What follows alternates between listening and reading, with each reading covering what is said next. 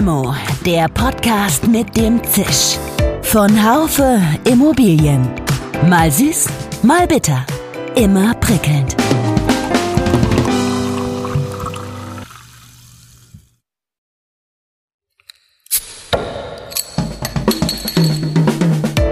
Limo, der Podcast mit dem Zisch. Von Haufe Immobilien. Mal süß, mal bitter. Immer prickelnd. Hallo und herzlich willkommen zur neuen Folge von Limo, dem Podcast von Haufe Immobilien. Heute sprechen wir über Digital Real Estate, die Vogelperspektive auf einen Boommarkt der Zukunft. Denn die Immobilien- und Wohnungswirtschaft ist nach den Ansichten der meisten Marktteilnehmer aktuell nicht gerade der First Mover in puncto Digitalisierung. Dennoch gibt es erste zarte Pflänzchen in den Unternehmen. So werden vermehrt Prozesse von Anfang bis Ende digitalisiert und neue IT-Systeme basieren auf dem Plattformgedanken und sind mehr und mehr webbasiert.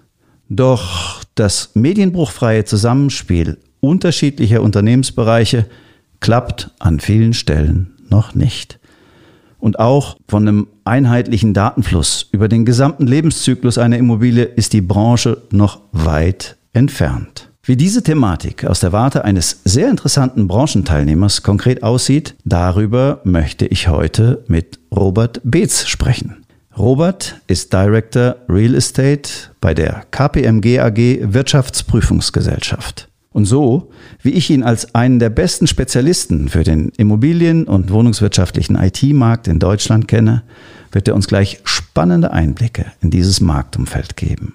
Das wird sicherlich auch sehr nutzwertig, denn mit diesem Teilbereich der Immobilien- und Wohnungswirtschaft sind ja allseits die größten Hoffnungen der Branchenteilnehmer verbunden. Ich glaube, wir können ein selbstoptimierendes Unternehmen gestalten, weil Process Mining analysiert Prozesse, künstliche Intelligenz kann dann den Datenwust strukturieren und wir können dann über Robotics und äh, viele Automatisierungsmöglichkeiten den Prozess dann auch agil verändern. Und bitte nicht mehr Mitarbeiter als Risiko für die Digitalisierung sehen, sondern als Treiber und auch als wirkliche Quelle von Wandel äh, begreifen und die Menschen mitnehmen auf diesem Weg. Mein Name ist Jörg Seifert. Ich bin Managing Editor des Fachmagazins Immobilienwirtschaft.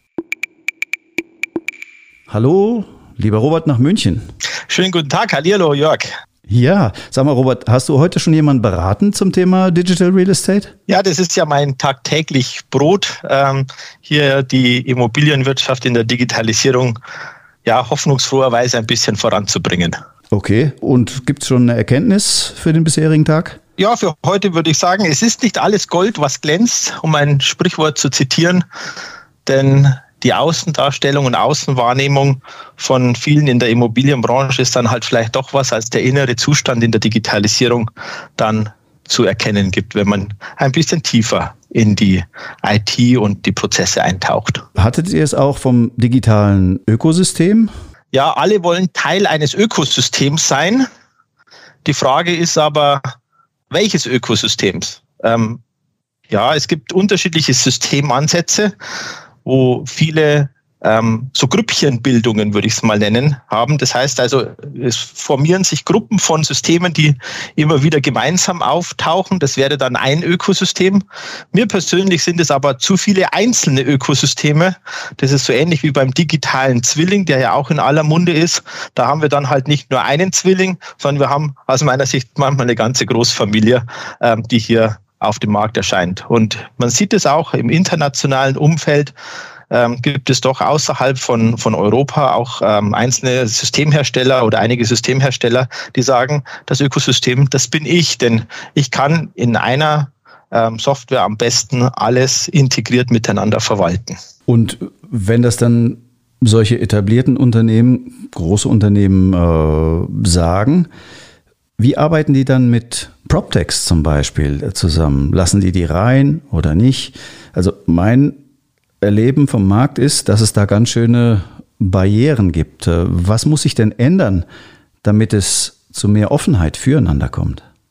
Die etablierten Unternehmen haben natürlich ähm, auch gewachsene Prozesse. Und die sind, so hat es das in der Einleitung gesagt, natürlich auch nicht einfach zu verändern.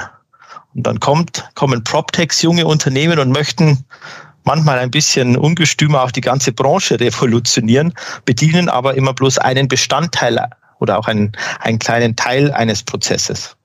Und ich glaube, hier hat man die Chance über offene Standards, ähm, die technologisch ähm, als auch prozessual äh, gemacht werden, auch ein bisschen mehr Offenheit füreinander äh, sorgen. Dass man eben die klassischen Prozesse einer Immobilienbewirtschaftung beispielsweise, einer Vertragsverwaltung nicht unbedingt für einen ähm, Akquisitionsprozess beziehungsweise einen Vermietungsprozess über den Haufen wirft.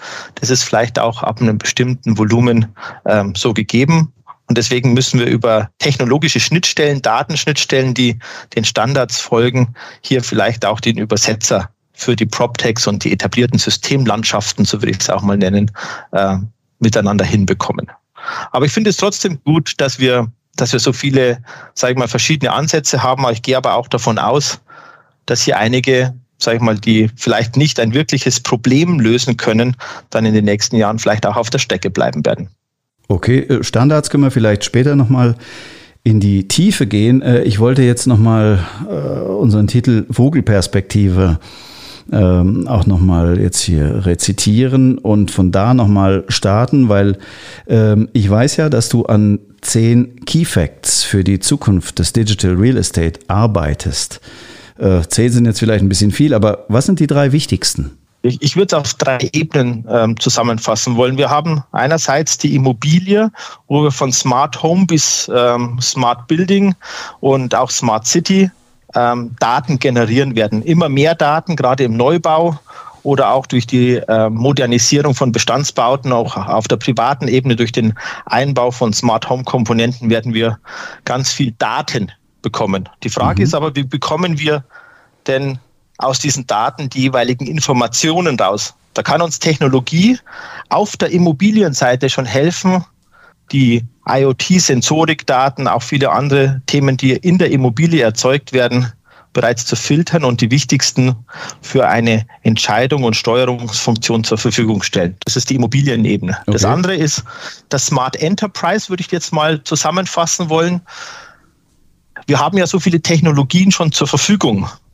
Das heißt also, reden wir mal über Process Mining, Data Analytics, künstliche Intelligenz. Mhm. Und ich glaube, wir können mal in die Zukunft geblickt ein vielleicht selbstoptimierendes Unternehmen gestalten, weil Process Mining analysiert Prozesse, künstliche Intelligenz kann dann den Datenwust, der aus den Informationen kommt, aus den Prozessen auch nochmal strukturieren und wir können dann über Robotics und äh, viele Automatisierungsmöglichkeiten den Prozess dann auch agil verändern.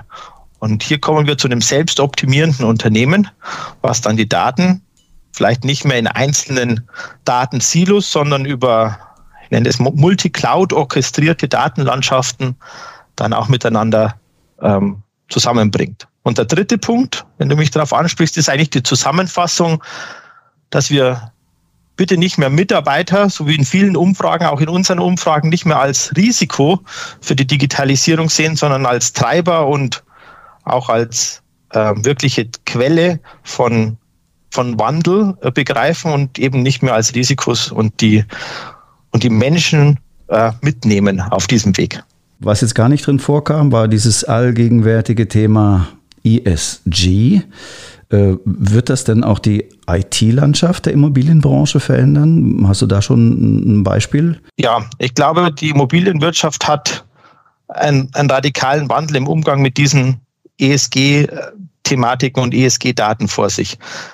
Bei vielen ist genau diese, diese Informationsflut, die notwendig ist, um ein ESG-regulatorisches Reporting aufzubauen, noch gar nicht vorhanden oder in vielen Excel-Tabellen, Access-Datenbanken und anderen Produkten. Und wenn man sich das anschaut, dann ist halt vieles auf die Verwaltung von Immobilien ausgerichtet, aber halt nicht auf diese, auf dieses Themengebiet. Und wir müssen dann eben auch mal, bleiben wir beim CO2, wir müssen natürlich mal den Gesamtbestand an, an Heizungsdaten, äh, an Fahrzeugdaten, all das überhaupt sammeln um daraus einen CO2-Verbrauch ausrechnen zu können. Und die Datenmodelle, die momentan in der Immobilienwirtschaft hierfür verwendet sind oder beziehungsweise die angewendet werden, da spielen die ESG-Daten noch eine sehr untergeordnete Rolle, wenn man ganz ehrlich ist. Und jetzt sind wir nur beim E. Bei S und E, ähm, da haben wir natürlich noch ganz andere Herausforderungen, die dann ähm, noch viel weniger berücksichtigt werden. Also ich glaube, das wird die Branche grundlegend verändern, ähm, auch zum Positiven. Aber es ist noch ein ganz langer Weg, so wie vor fünf Jahren eben die Digitalisierung sich auf den Weg gemacht hat, die Branche zu verändern, aber bei Weitem noch nicht revolutioniert hat. Ich meine, seit fünf Jahren ist ja ein Hype-Thema Blockchain.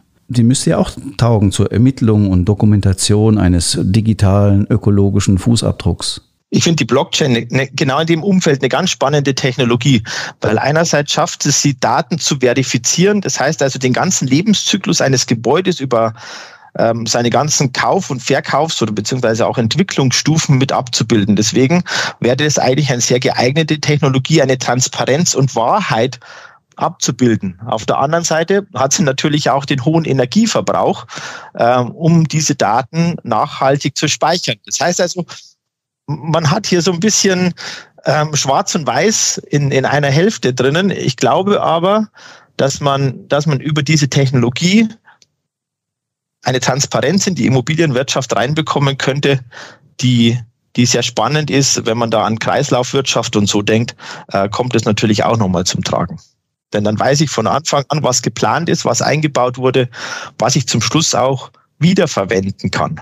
Okay, also von Kreislaufwirtschaft, das kann man ja jetzt für neue Gebäude sich überlegen. Aktuell müssen wir ja mit dem Bestand klarkommen. Da gibt's ja Zählerdaten etwa. Auch jetzt immer smarter werdende Gebäude, die liefern ja über Sensorik äh, auch schon mehr und mehr Daten. Oder aus der Gebäudeleittechnik äh, kann man ja auch äh, viel rausziehen. Nochmal die, die Frage, funktioniert da schon was, wo das zusammengedacht wird in, in einem Dashboard oder, oder wie auch immer, wo die Branche äh, mitarbeiten könnte? Ich glaube, in Teilansätzen funktioniert das. Aber ich glaube, ein grundlegendes Modell, den, den Schlüssel zum, zum digitalen Geschäftsmodell daraus hat noch keiner so richtig gefunden. Ähm, die Daten, die sind natürlich irgendwie alle mal vorhanden. So neue Baugebäude haben 30.000 Sensoren, ähm, werben einige damit bei den modernsten Gebäuden. Die Frage ist doch nicht mehr, kriege ich die Daten? Die sind da. Also sogar mein Einfamilienhaus hier hat über zweieinhalbtausend Datenpunkte, die ich alle abgreifen kann. Die Frage ist, kann ich die wirklich brauchen? Wo, in welchen Datenpunkten und in welcher Kombination aus Datenpunkten ist denn jetzt ein Mehrwert da? Und ich behaupte dazu, ich möchte gar nicht mit diesen Daten konfrontiert werden.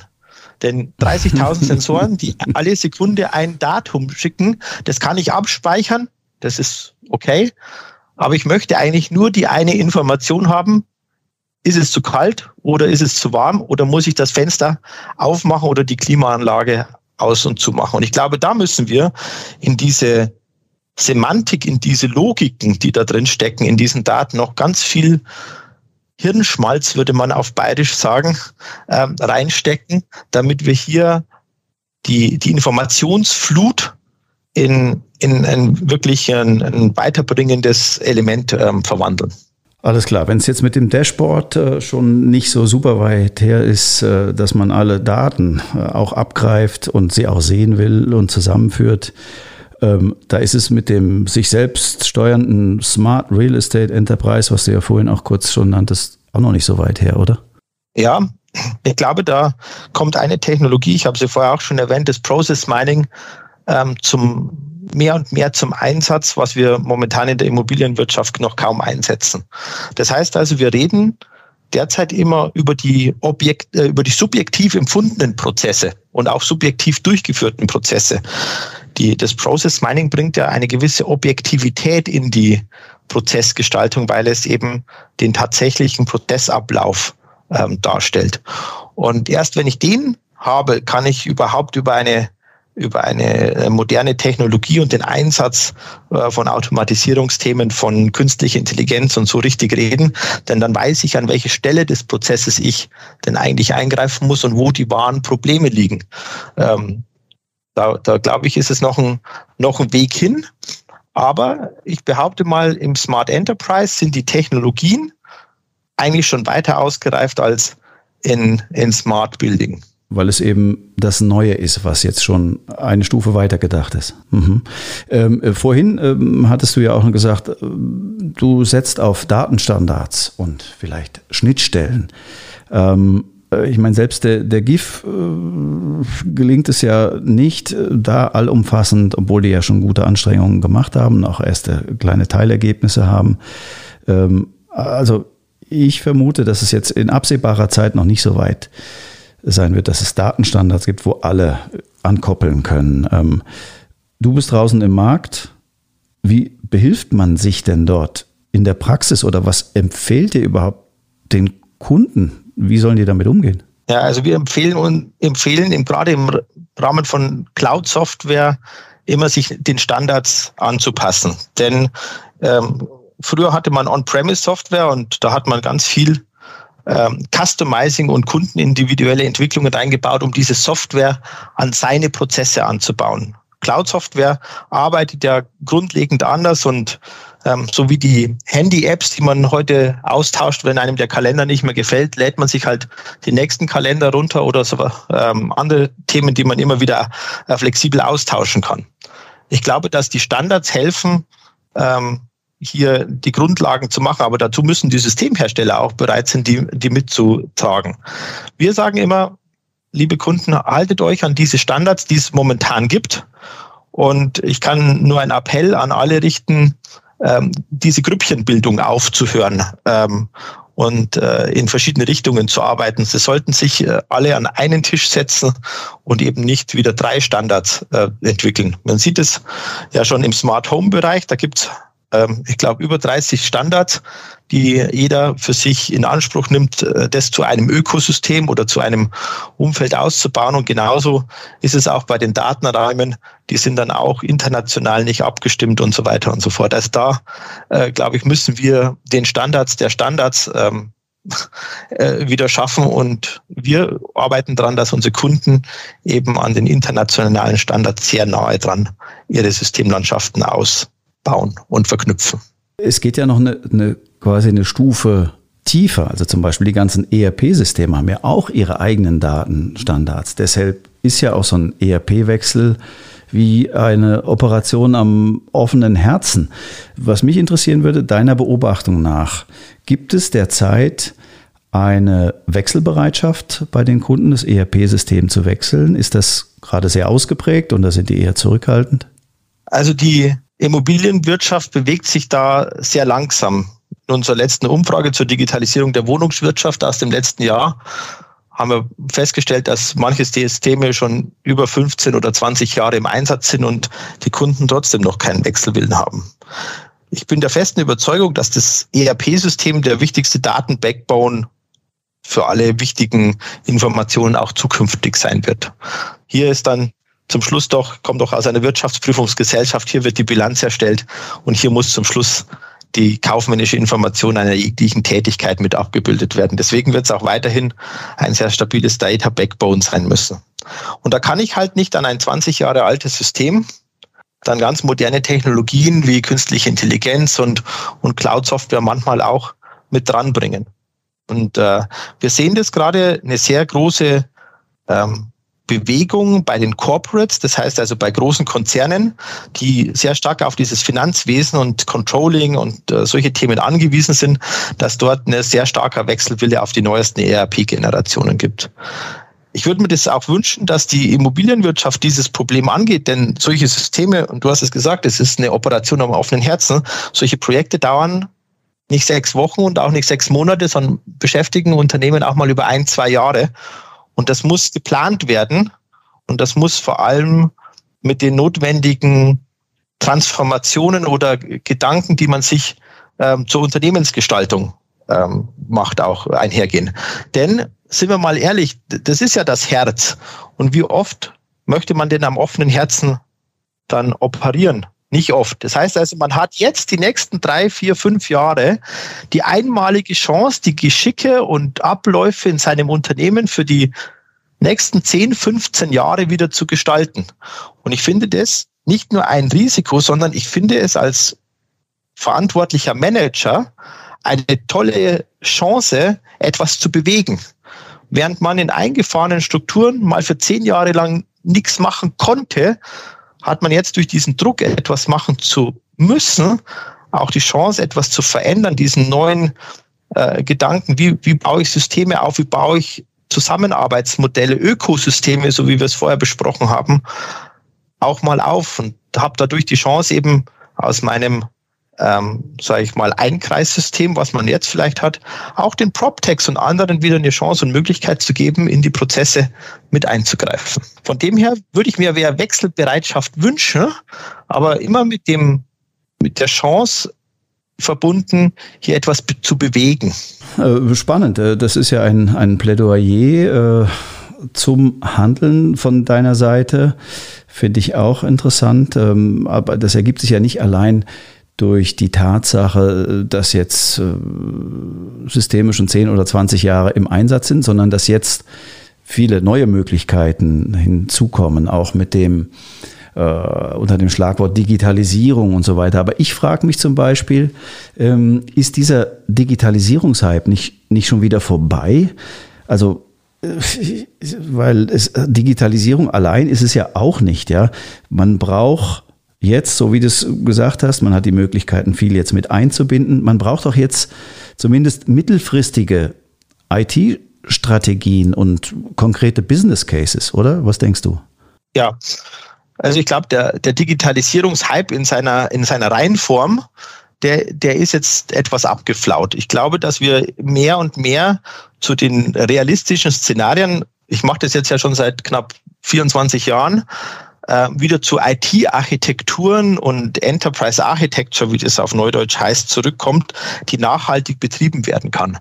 Und ähm, wir sehen die Anzahl der Proof of Concepts wieder zurückgehen, äh, wo man einfach mal einen gewissen kleineren Geldbetrag zum Ausprobieren ausgegeben hat, sondern man fragt jetzt schon etwas nach den wie passt es in mein Gesamtportfolio? Kann ich das auch über ähm, alle Prozesse miteinander verknüpfen? Wie wird sich die Software weiterentwickeln? Also so die klassische IT kehrt wieder zurück, aber ich finde das ganz positiv, denn ähm, da kann man dann auch wieder gemeinsam etwas gestalten und muss sich nicht nur auf die Marketingversprechen, äh, dass es dann schon irgendwie klappen wird, dann dementsprechend auch verlassen.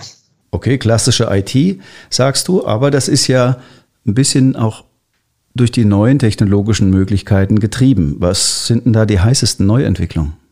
Also ich glaube, dass äh, wir bei einigen ERP-Herstellern seit einiger Zeit jetzt Bewegung sehen, was sich ähm, in deren Real Estate-Modulen wieder tut.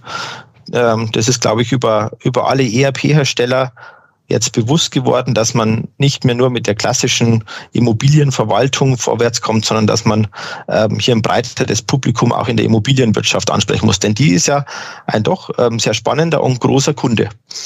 Ähm, Neuentwicklungen, ähm, ich glaube, wir kommen auch bei den, bei den äh, Themen künstliche Intelligenz und, ähm, und Prozessanalyse und Data Analytics jetzt zu sehr spannenden ähm, Tools, die den immobilienwirtschaftlichen Kern erfasst haben.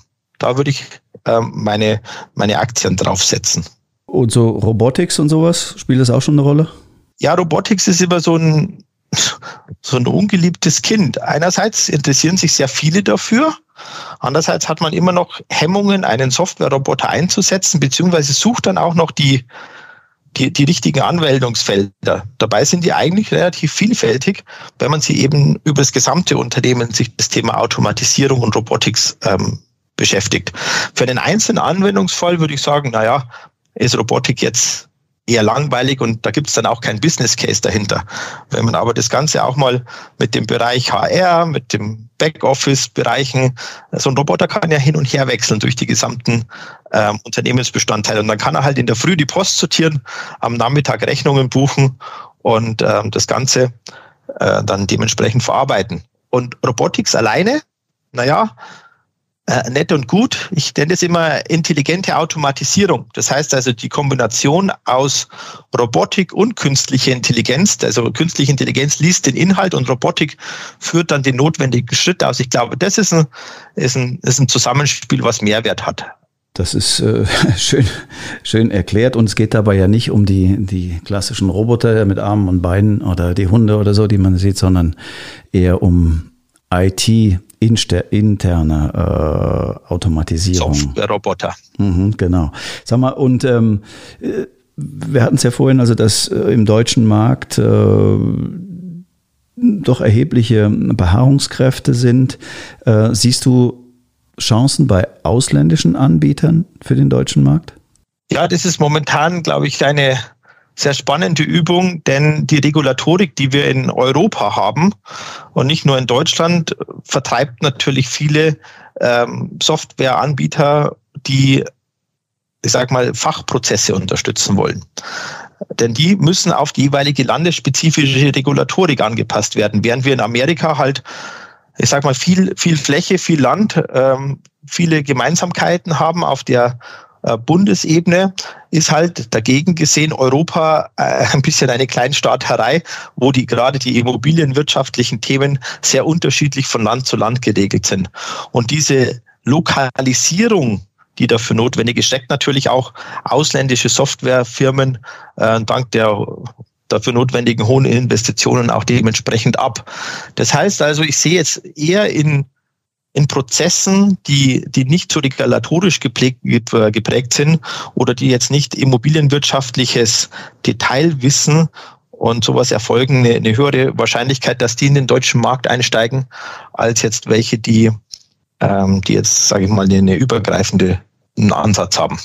Gibt es Bereiche, sagen wir mal, in denen sich Startups tummeln, ähm, die sich als hoffnungsvoll erweisen oder die da in dem eben von dir skizzierten Feld äh, mitmischen könnten?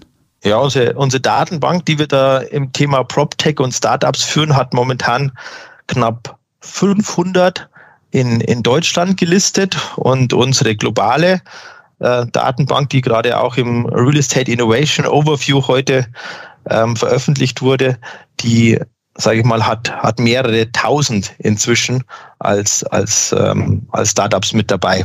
Wir selektieren die ähm, sehr stark nach dieser Nachhaltigkeit und ähm, wir haben eigentlich aus allen Bereichen, von der Vermietung über, über Datenräume, von der ähm, Virtual Reality ähm, über Projektfinanzierung. Es sind immer ein, zwei dabei, die aus unserer Sicht ein sehr spannendes Geschäftsmodell oder ein wirkliches Problem lösen und das auch in einen Ansatz packen, der eben nicht nur für ein Gebäude oder für ein Portfolio passt, sondern oder für eine Transaktion, sondern das Ganze sehr ähm, sage ich mal, ausbaufähig und skalierbar über das gesamte Unternehmen her äh, machen und die dann auch verstanden haben, dass die unterliegenden Datenzulieferungen eben sehr ähm, differenziert sein können und sehr, sehr von den anderen Technologien abhängen. Und ich glaube, wenn man sich das anschaut, wo kommen die Daten für das einzelne ähm, Software-Tool her und können die über ein ganzes Portfolio verwendet werden, dann kann man auch relativ schnell herausfinden,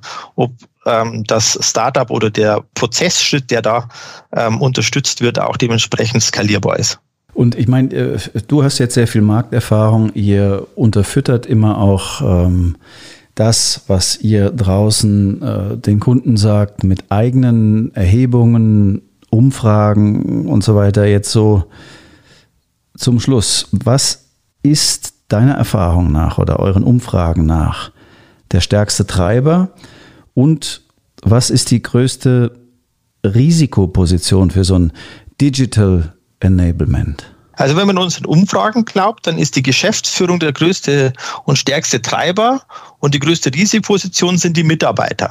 Okay. Ich glaube aber immer an das Gute im Menschen und wenn wir da das Verhältnis umdrehen können, dann haben wir, glaube ich, ein ganz spannendes Thema, denn zu Hause sind wir doch alle digital. Das heißt also, wir haben Smart Home, wir haben, wir haben Smartphones und wir kommen dann, oder unsere Mitarbeiter kommen dann durch die Tür und jedes Mal, wenn man dann einen Button auf einer Unternehmenssoftware drückt, glaubt man, man hat den Selbstzerstörungsmodus aktiviert. Und ich glaube, so ist es nicht. Wir können, wir können unsere, unsere Mitarbeiter mit ihrer Erfahrung, mit ihrem Know-how, auch mit der, mit dem Know-how Prozesse zu kennen und zu verbessern, können wir mit einbinden. Und ich glaube, das kann man in der Software nennt man sowas immer Gamification. Ähm, das kann man auch auf der Mitarbeiterebene im Change Management mit anwenden. Denn Mitarbeiter, die ein Verständnis für die Unternehmensdigitalisierung gefunden haben, die sind dann auch kein Risiko mehr bei der Cybersicherheit. Denn dort werden sie ja auch immer als größte Risikoposition für die digitalen Landschaften gesehen, dass die Mitarbeiter eigentlich die größten Geheimnisverräter sind. Aber wenn wir das einfach mal vom, vom Ansatz her umdrehen, dann haben wir hier die größten ähm, Treiber und die wenigste Risikoposition bei den Mitarbeitern. Und ich glaube, da gehört ein Punkt dazu, um sowas zu machen. Digitalisierung, da muss man sich trauen und da gehört halt auch Vertrauen dazu. Und damit müssen wir all den Beteiligten, die hier ähm, an der Digitalisierung äh, mitwirken, eben auch das notwendige Vertrauen schenken. Okay, sich trauen und vertrauen, ein sehr schönes Statement von deiner Seite zum Abschluss. Ja, lieber Robert, äh, herzlichen Dank für diesen Podcast. Vielen Dank, Jörg, dass ich hier zu Gast sein durfte. Das war Limo, der Podcast von Haufe Immobilien mit Robert Beetz von der KPMG AG Wirtschaftsprüfungsgesellschaft. Ja, es gab ja wieder wunderbare Einsichten aus erster Hand zu den brennenden Fragen im Digital Real Estate. Besonders spannend fand ich, dass wir quasi auf dem Weg sind, wenn es auch noch ein bisschen dauert, zu einem sich selbst entwickelnden oder erneuernden äh, Smart Real Estate Enterprise. Vielen Dank fürs Zuhören, liebe Limo-Fans. Ich hoffe, Sie hatten auch diesmal einige Aha-Momente. Limo gibt es immer jeden Montag mit einer neuen Folge ab 8 Uhr auf allen üblichen Podcast-Kanälen. Und damit verabschiede ich mich vom Limo-Mikrofon mit Dank auch an das gesamte Podcast-Team. Tschüss und bis zum nächsten Mal. Ihr Jörg Seifert. Schön, dass Sie dabei waren. Bis zur nächsten Folge von Limo, dem Podcast mit dem Zisch von Haufe Immobilien. Um keine Folge zu verpassen, abonnieren Sie doch einfach den Podcast in Ihrer Podcast-App. Schön, dass Sie dabei waren. Bis zur nächsten Folge von Limo, dem Podcast mit dem Zisch von Haufe Immobilien. Um keine Folge zu verpassen, abonnieren Sie doch einfach den Podcast in Ihrer Podcast-App.